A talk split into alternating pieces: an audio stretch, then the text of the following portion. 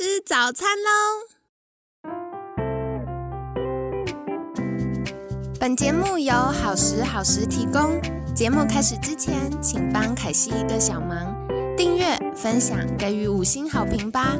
也不要忘了追踪好时好时粉砖和 IG。现在也提供 Mr. Box 的订阅式赞助，让我们一起好好吃饭，好好生活，迎接幸福吧！欢迎来到凯西陪你吃早餐，我是你的健康管理师凯西。今天呢，很开心邀请到凯西的好朋友安曼牙医诊所院长黄黄医师，宝贝牙的黄黄医师。黄黄医师早安，嗨，凯西早安。好的，那我们这个月啊，其实在聊睡眠的话题。嗯，可是为什么会邀请到牙医来？我们 我觉得这个大家应该觉得，哎，怎么跟想象不太一样？那其实主要是因为凯西已经连续两年在秋冬的时候分享睡眠的议题了。那我觉得，特别是想。跟大家分享，要关注一下睡眠呼吸中止症的状况。那睡眠呼吸中止症呢，不只是打呼哦，因为大家都觉得啊打呼好吵，比较被影响的是枕边人。可是对我们自己呢，也会有增加脑心血管疾病猝死的几率，以及啊，大家会常常觉得断电断电、慢性疲劳，或者是肥胖啊、三高啊、代谢症候群这些都会有影响哦。那去年呢，我们聊到是如何挑选睡眠呼吸中止症的呼吸器。那陆续就有一些听众询问凯西说：“哎，一定要用呼吸器吗？有别的方法吗？”有的，有的。所以这次就邀请黄黄医师来跟我们介绍。那在星期一，我们一样就是是不是可以邀请黄黄医师先来跟大家简单自我介绍一下呢？嗨，大家好，我是黄黄医师。那我之前经营的频道是黄黄医师宝贝牙。那我是一个牙医师。那我过往其实我的专长都是在做牙齿的矫正。但是大概在最近这几年，我非常就是因为我自己很好奇啦，那也加上自己之前做的一些矫正的问题有一点延伸，所以我就开始去钻研了就关于睡眠呼吸中止症。所以是因为这样子啊，所以我其实开始接触了这这个类。类型的病人，那我觉得，哎，这个实在是一个非常重要的问题。睡眠对于现代人来说，绝对是一个很重要的一个生活上的议题哦。所以今天非常高兴有这个机会，可以跟凯西在这里一起跟大家讨论一下这个问题。好的，太好了，所以很期待哦。这个礼拜一定要准时锁定。那接下来想要请教黄黄医师，因为我知道黄黄医师除了呃有研究一下睡眠呼吸中止症啊打呼的状况之外，还有另外一个专长是照顾小朋友的牙齿。对，啊，是不是可以跟大家分享一下，就是在服务这么多要照顾牙齿的客户当中，有什么印象最深刻跟最在乎的理念呢？好，我想我想我们先从聊一聊为什么我会从照顾小朋友，然后跑到。跨行跨那么大，好像跳到一个完全不相干的领域去看睡眠呼吸中止，因为睡眠呼吸中止其实坦白说，大部分都是大人。对对，那我先讲这个这个过程。其实我觉得这个真的是一个蛮有趣的旅程。其实我本来一开始是跟呃，可能很多矫正的医师比较像。我们大部分以台湾市场来说，台湾的矫正人口其实大绝大部分都是在二十岁以上的中呃的。呃，应该是说，就是呃，亲亲亲熟女或者小子女的那个年龄，就大家开始出了社会之后，还开始在意自己的外观，然后不用担心功课的压力了，然后大家还开始做牙齿的矫正。对，那。嗯，但是大概后来就是到了七七八年前的时候，我有个契机，然后就去开始去学习了一些关于小朋友的治疗方式。是。然后那时候是因为主要是因为我自己有一个小朋友，所以我就很想要帮他解决他牙齿的问题。然后那时候我们开始关注到一个非常重要的健康议题，就叫口呼吸，用嘴巴呼吸的这件事情。那用嘴巴呼吸的这件事情，其实是非常多现代人的共通的。状况其实，你可能站在捷运上，我很常看，在捷运上看，在没有戴口罩之前啊，我都会看别人的嘴巴大概有没有打开。对，然后你就会发现，哎，大概你生活周遭可能有八成到九成的人，其实都是嘴巴开开的，用嘴巴呼吸，或者是他没有习惯把嘴巴闭起来。对，那这件事情就是会慢慢的去影响了我们的口腔。哦，对，因为当你嘴巴开开的时候，你的舌头就没有办法放到对的位置上。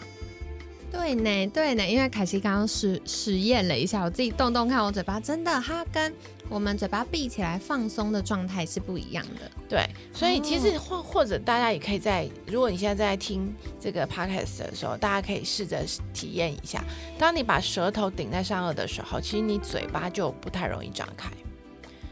嗯，对对对，会被拉住。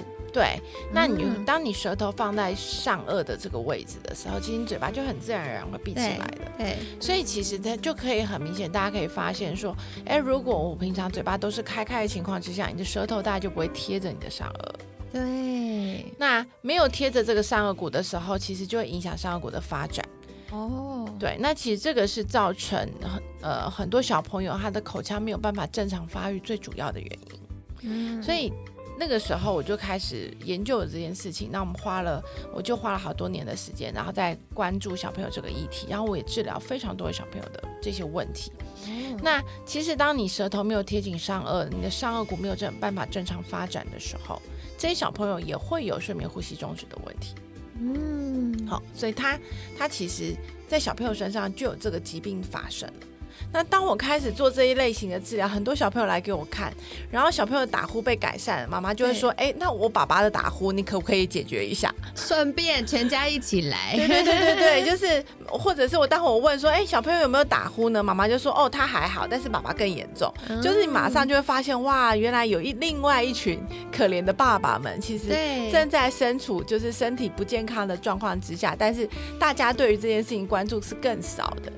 那所以，我基于还是医医生还是要对对病人负责任的心情，所以我只好又继续去上了更多的课，然后去学更多就是关于睡眠呼吸中止的这个这个疾病本身，然后也开始去钻研说，哎，到底站在牙科医师的立场，我可以帮助这些人做一些什么？这样，嗯嗯。所以其实我觉得我的我的过程大概是这样，就是呃，为什么我会？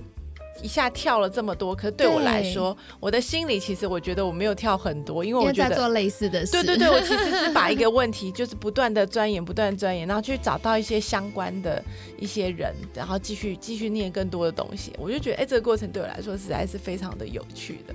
嗯，对，所以我大概就是在疫情这两年，呃，我还特别就是去上了一个美国的课。就是一个在美国 Tufts，就是波士顿的一个大学，他的他们开的专门针对这个睡眠呼吸中止症睡眠的牙医可以做些什么，他们开了一个课程，就特别还还在这疫情的过程当中，然后我们就过着那个美国的时差去去念了这个这个 program，对对对对对，但是我觉得那个过程是非常过瘾。精彩有趣的啦，对，所以这其实对我来说是一个非常棒的旅程，对，那也也让我就是在这个过程当中，就是可以学到更多，打开更多的视野。嗯，了解了解，这好有趣哦。因为呃，我印象中，我觉得能看小孩牙齿的牙医都很了不起。因为我小时候超怕看牙医，就进去都崩溃，然后都要就是一直哭。而且我还记得以前我弟弟小时候，因为他有一条神经长得可能跟大部分的小朋友不太一样，所以他要呃打麻醉的时候。新手医师帮忙就可能打到神经，他就大哭，所以这件事弟弟后来没什么阴影，是我有阴影，所以我就好怕看牙医。但我后来发现，现在的牙医有很多的新的方法，可以去帮助孩子比较呃安定，不会那么害怕。那像刚刚就是黄黄医师提到这个，我也觉得这议题很有趣，因为。呃，从健康管理师的角度，我们也的确发现，哎，现在，啊，小胖胖的小朋友越来越多，然后也有很多小朋友是因为过敏，他没办法鼻子呼吸，他根本吸不到，只好用嘴巴呼吸。可是久了就会，呃，家长会说奇怪，我们家宝宝妈妈打呼有啦，是还好，可是小孩就是打呼超大声的，那他们就会很担心。但后来就发现，哎，刚刚黄黄医师分享到，其实也跟这个大家呼吸的习惯，然后呃，嘴巴闭起来啊，舌头有没有顶到上颚啊，等等这些习惯有关。然后，然后因为服务小朋友，接着就是发现，哎，爸爸也有需求，或其他家人也有需求，就刚好全家一起来了啊，好有趣哦。那下一个想再请教黄黄医师的就是，因为我觉得牙医。的服务面向其实也很广，就是嘴巴张开的这些事情全部都归牙医管。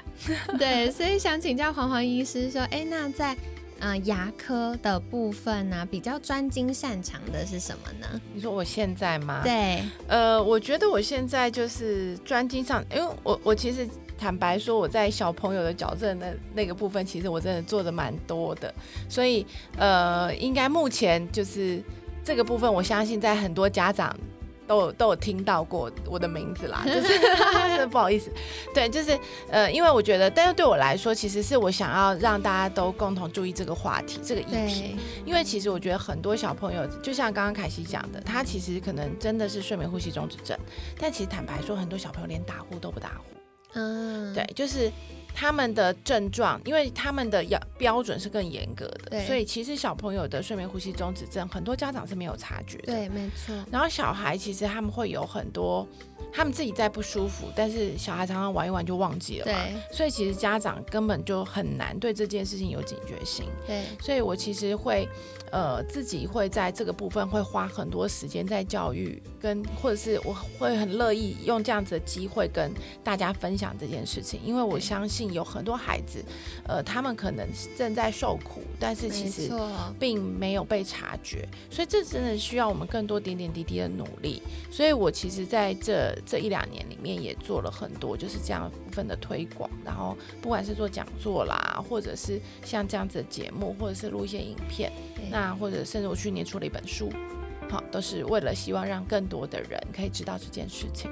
那这呃，这接接下来，因为真的就是有很多家长的需求啦，所以我们当然也会希望，因为目前在台湾会去做呃止鼾器或是睡眠呼吸中止症的医师、牙医师比较少，对对对对对，所以我觉得接下来我们我还是会继续往这部分做更多的努力。那所以，我我觉得非常开心，今天有这个机会跟凯西可以有这个呃机会，我们可以一起来这边聊一聊，让更多的人有机会透过这个节目可以了解更多关于这个疾病或者关于自己的健康本身。嗯，太好了，好哟，非常感谢黄黄医师的分享，我的确蛮认同的，因为嗯，很多小朋友是就像刚刚黄医师说，他不是打呼很大声，他就是缺氧。鼻子啊，然后或者是它的结构啊等等，它就是缺氧。所以缺氧的话，第一个小朋友正在脑部发展的时候，然后第二个会影响到学习，然后第三个全身的慢性发炎又会增加肥胖，肥胖又会导致这件事的恶化。所以我就觉得哇，这件事好重要哦，就是怎么样透过呃不同的专家们一起合作，一起努力帮助。不管是小朋友或我们大人听众们一起健康，好哟。所以今天呢，很感谢黄黄医师跟我们分享了，诶，怎么会从牙医，然后到儿童牙医，到开始去照顾有这个打呼啊、睡眠呼吸中止症的客户，蛮有趣的。然后也帮助我们有一些不同的思考观点。那如果有需要的听众朋友们呢，也可以再参考喽。那在节目尾声一样要请教黄黄医师的就是，如果大家想获得更多相关资讯，可以到哪里找到您呢？好，呃，如果想要获得更多相关资讯，那大家可以到我的脸书的粉砖上，我的粉砖名字叫黄黄医师宝贝牙。对，那呃，我现在目前在台北有职业，所以大家可以搜寻安曼牙医诊所。那就可以找到我的相关资料喽。好的，那所以凯西会把相关链接放在我们节目资讯栏，那大家可以再去订阅跟追踪哦。那今天感谢安曼牙医诊所院长黄黄医师、宝贝牙的黄黄医师精彩的分享。每天十分钟，健康好轻松。凯西陪你吃早餐，我们下次见，拜拜。